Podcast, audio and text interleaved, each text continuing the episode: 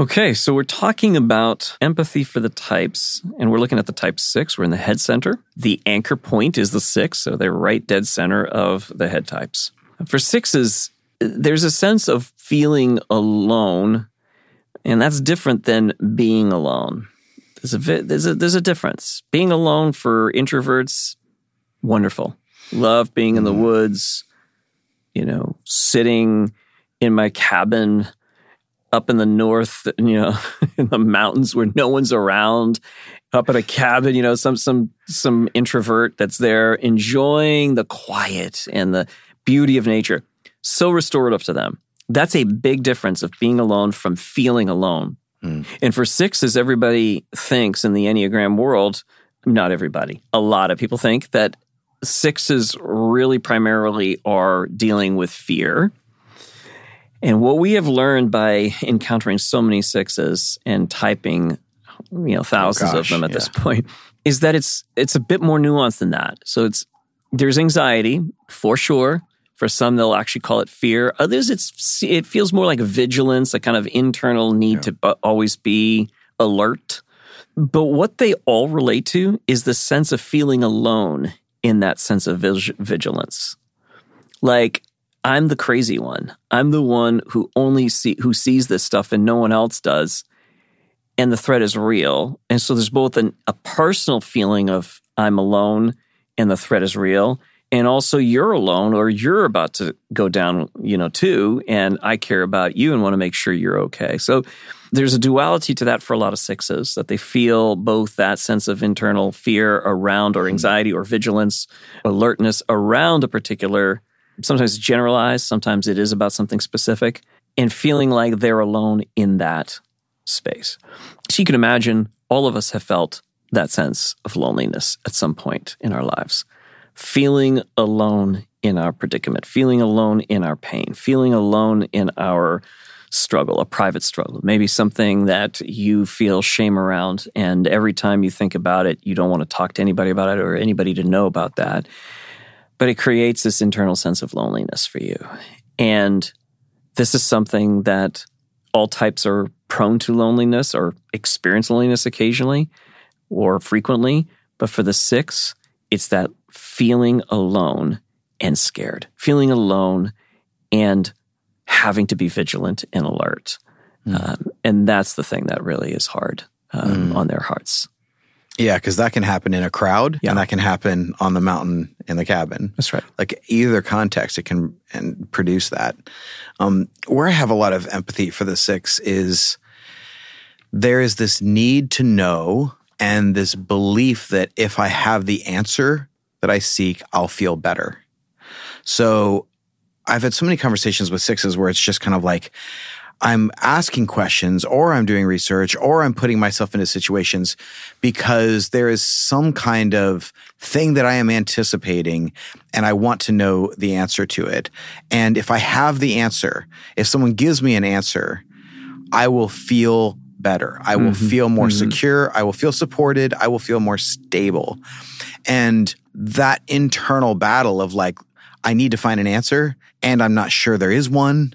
And that can make me feel alone, and that can make me feel unstable, and that can make me feel like I'm not really being supported. And I've certainly been in situations, and I think all of us have been in certain situations where there was something about to happen and we weren't sure how it was going to go.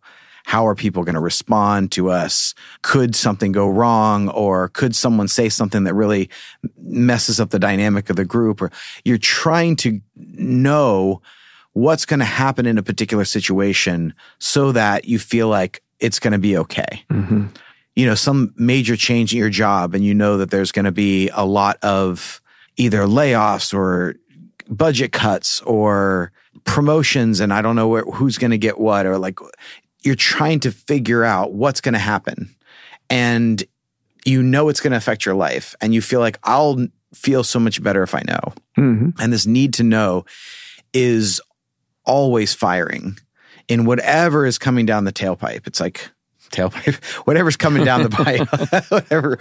And I'm going to do whatever I can to seek the answers to that, because then I'll feel less alone. I'll feel more stable. I'll feel more secure. I'll feel more supported. Yeah, it's the anticipation. The anticipation is something all of us can relate to at some level, where we've anticipated bad news. We've anticipated, you know, our interaction with somebody that we don't think is going to go well. So the anticipation kicks in. It creates some anxiety for us.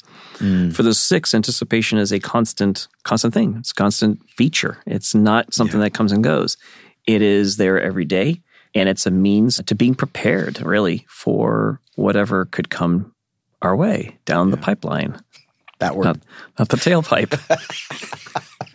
So I think that is where people who don't understand sixes will start to see that as noise and as useless, and maybe dismiss that. And this is what they regularly face in the world, is a sense of, I'm being dismissed. My fears are being dismissed. If you understand that for every type, whatever your core is, the dismissal of that thing is a dismissal of you. That's how identified we are with our core. Right? So the dismissal of your concerns as a six feels like the dismissal of them. So that's the part of, again, coming alongside, sharing with them in their concern. This is what we say in terms of empathy for each of the types. It's not your empathy for their pattern, how they go about meeting that core need. I mean, but when you see it manifesting, remembering and responding to what's actually going on behind this. At the heart level. Right. So in all core types, all the core needs really are driven by the combination of the heart and then the head, but it's really the heart center that feels it. Like that core need at the existential level is like, oh, that feels like fear, or that feels just deprivating, that feels weak, I feel alone, I feel cast off. There's all sorts of things that we feel. That's what we can align with people on, because we have felt all nine of those core fears, those core needs. We just don't go about them the same way. Yeah. So or with the same frequency. That's the thing. I think we all jump into any of the feelings that all the types struggle with. And we have at times that need, but it's remembering that this person's feeling that need way more consistently. Like it's always going on. Can you imagine what it would be like to feel that all the time? To feel that on a daily basis? Yeah. Because this is a place that, like, for most of us, if you're not a six, like, you might visit. You know, if you're a head type, you can definitely get into some of it, but you can't get into, like, seeing that function all the time. Right. That need to know, that anticipation of what's going on, of even when it comes to things like in relationships, this desire for both support and independence. It's like there's always these two things that are pulling at either side of you. Yeah. And being comfortable coming back to what so many head types and sixes in particular resonate with, which is that I'm deeply okay right now. Yeah. Like right now, I'm okay. Yeah. Yeah. I always see it almost like these, like, webbing, like little Spider-Man webs that shoot off into every single different direction coming out of them. It's like, yes. And I'm feeling when one of those gets dinged, right? So that's how spiders work. And I just saw it in a Spider-Man movie, but he's got all these lines going down in all these different directions because he's waiting for one of them to get dunged. Yep. So you're always tuned in to one of those strings being plucked, and then your attention's going to go that direction. And so imagine, like, sitting in the middle of your life, which is this web, and then you're always feeling one of those get plucked. Those strings get plucked and you're getting pulled in that direction. And I think so often that's what it's like to be on the inside of a six. And for them to kind of come back or be with someone who says, your concerns matter. Do you have any other questions? I'm willing to listen to this. I'm willing to have an interaction about this, and feeling really comfortable with that. Being comfortable being on the inside of, you know, how can I help you feel more stable in this situation? The word "with" is always the word I have to come back to when I'm interacting with sixes, is in what way can I be with or alongside of them in their struggle? Doesn't mean I have to understand. And this is the difference. Or solve. Right. Well, they don't want that. No, exactly. But understanding does not mean I get.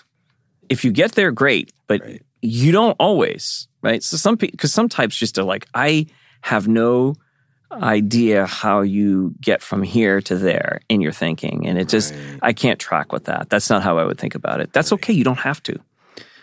But to be alongside of the heart center, to, oh, is that what that's like for you? Oh, is that what you feel? Okay. And then how did you get from here to there? And what are some, okay, well, that, yeah. I wouldn't go there, but I understand the feeling and I'm with you there. Like that's a scary feeling. Like that alone is better than the dismissal or trying to over-relate to. That's another thing we should say for all of the 9 types. Like don't over-relate to the core need or, to the pattern. Don't over-relate. You can relate to the core need. Right.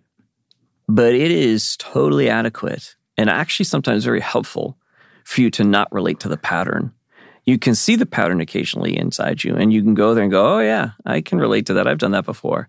Right. But the over-relating of, I totally get it. Yeah. And for me, it would be it doesn't really help much. No. Because it's sort of like you've taken the attention back onto yourself in that, at that point, is you want to be able to keep the attention on them. And in order to do so, surprisingly, there's also a sense of not being with them in their pattern. And that is important. It has them as a unique, separate, not you. It's back to them, right? You're not me, I'm not you. We're different. And that's why I can value you, right? Otherwise, I'm mixing up value with like, myself, you know, I'm valuing myself in this moment or my story or my experience. Yep. Well, I want to say this for all of the types, but it definitely comes up with the 6. So I'll say it here, which is I want to highlight something you just said. When someone is sharing something, it is not that helpful to be like, I totally understand. And here's my experience. That's not really the best response. I get why people do that. Yep. It makes sense. You're trying to empathize. You're trying to connect. You're trying to be relatable, but you can never fully be on the inside of someone else's experience. You are always, to some extent, an observer to anyone's experience. And so it is far better in any of those situations to simply say, wow, that's hard. What has that been like for you? Yeah. Yeah. I'm hearing you. I really appreciate you sharing that. That is more connective and empathetic than having a somewhat similar experience or story. Yeah. Absolutely. So that's good advice for any type, but it's really good for a 6 is to make them feel like you are empathizing, like you are connecting with them, like you are being supportive, wanting to hear their concerns, being with them in those places is really good. Being aware that anticipation, that need to know is the thing that is manifesting, but what is behind it is wanting to feel like whatever I'm facing, I'm not alone in it. Mm-hmm. Whatever it is that I have anxiety about, that I'm concerned about, I don't stand alone on the ground of that mystery, because you are with me and together we can walk through this because I am deeply okay right here and right now. Yeah. Thank you so much for listening. You can find out more about us at www.theartofgrowth.org. That's the place to learn more about our comprehensive training and coaching programs for organizations around team health. And you can also reach out to us there about individual coaching as well. And there are many tools on the Art of Growth website to help you on your journey. We'd also encourage you to check out the main Art of Growth podcast. Grace and growth, my friends.